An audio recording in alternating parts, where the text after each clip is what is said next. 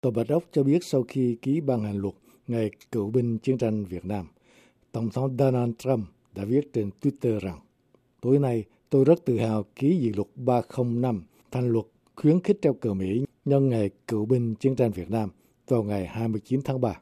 Ngày thứ Tư, 29 tháng 3 vừa qua, đánh dấu một thời điểm quan trọng trong lịch sử nước Mỹ. Cách đây 44 năm, vào ngày 29 tháng 3 năm 1973, binh sĩ Mỹ cuối cùng lên máy bay rời khỏi phi trường Tân Sơn Nhất về Mỹ trước sự chứng kiến của đại diện Cộng sản Bắc Việt và Việt Cộng để thi hành Hiệp định Paris được ký vào ngày 27 tháng 1 năm 1973. Chương trình tin tức của đài truyền hình Fox trích lời Tổng thống Richard Nixon lúc bấy giờ tuyên bố, Ngày chúng ta nỗ lực làm việc và cầu nguyện cuối cùng đã đến. Nhiều cựu chiến binh Mỹ trở về nước bị đối xử tàn tệ vì có nhiều người chống đối chiến tranh Việt Nam và đổ lỗi cho cuộc chiến này đã gây ra tình hình bi thảm cho binh sĩ Mỹ tại Việt Nam. Tuy nhiên, 44 năm sau, giờ đây các cựu chiến binh đã được nước Mỹ chính thức công nhận về những hy sinh phục vụ đất nước của họ.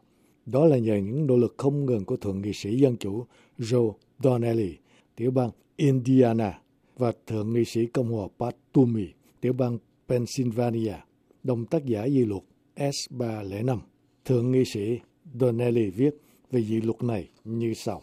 Vào cuối cuộc chiến, nhiều cựu chiến binh của chúng ta không nhận được sự chào đón khi họ trở về hay được công nhận về những hy sinh mất mát họ đáng được hưởng. Dự luật lưỡng đáng này sẽ giúp cho đất nước chúng ta vinh danh thế hệ cựu chiến binh này. Những người đã dạy chúng ta về lòng yêu nước và phục vụ.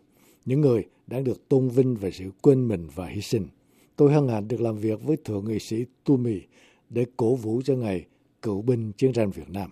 Theo Nghị hội quốc gia của các cơ quan lập pháp tiểu bang, có khoảng 45 tiểu bang và Puerto Rico công nhận ngày cựu binh chiến tranh Việt Nam hàng năm hay vào một năm nhất định vào ngày 29 hay ngày 30 tháng 3.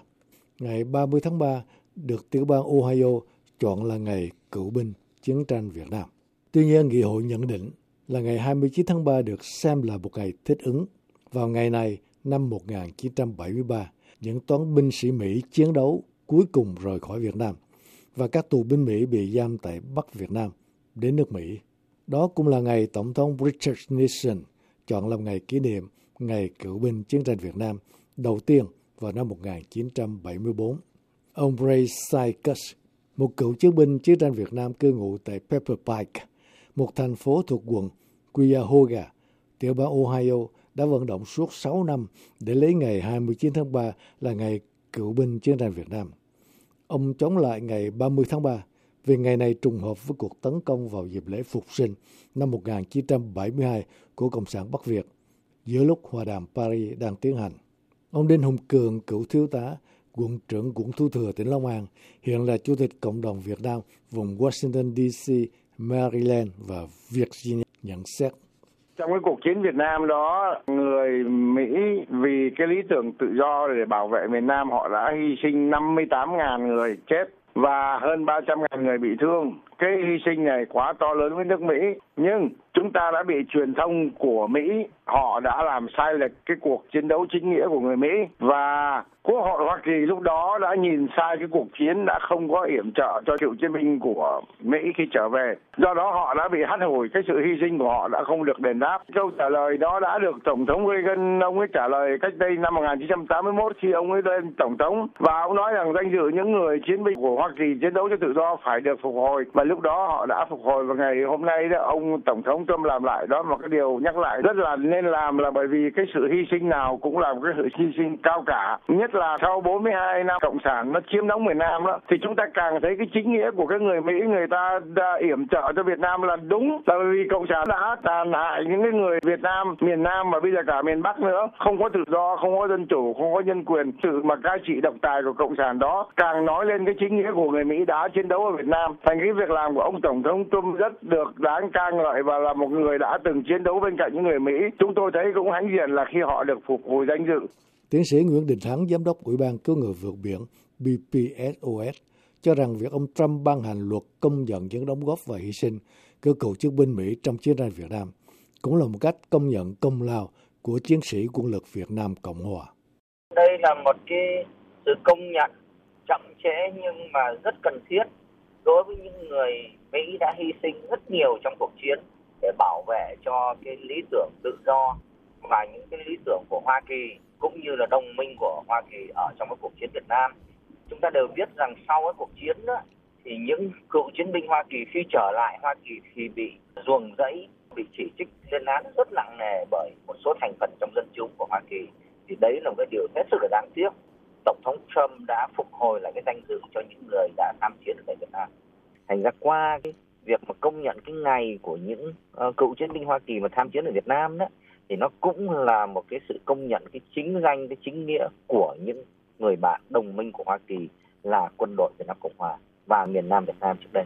Vào năm 1988 trong bài diễn văn đọc nhân dịp khánh thành Đài tưởng niệm cựu chiến binh chiến tranh Việt Nam, Vietnam Veterans Memorial, ngày 11 tháng 11 năm 1988 ở Washington, D.C.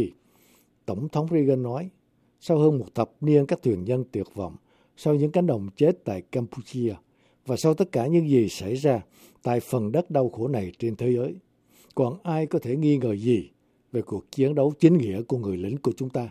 Tổng thống Reagan nói tiếp, hiện nay vào lúc nhiệm kỳ của tôi sắp chấm dứt, tôi đang thấy các cựu chiến binh chiến tranh Việt Nam của chúng ta có được chỗ đứng trong số những anh hùng của nước Mỹ.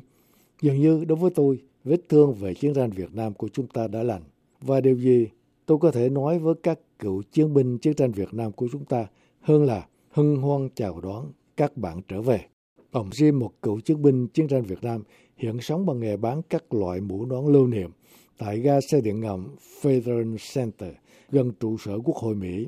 Vui mừng khi nghe tin nước Mỹ đã chính thức công nhận ngày 9 tháng 3 hàng năm là ngày cựu binh chiến tranh Việt Nam. Ông nói,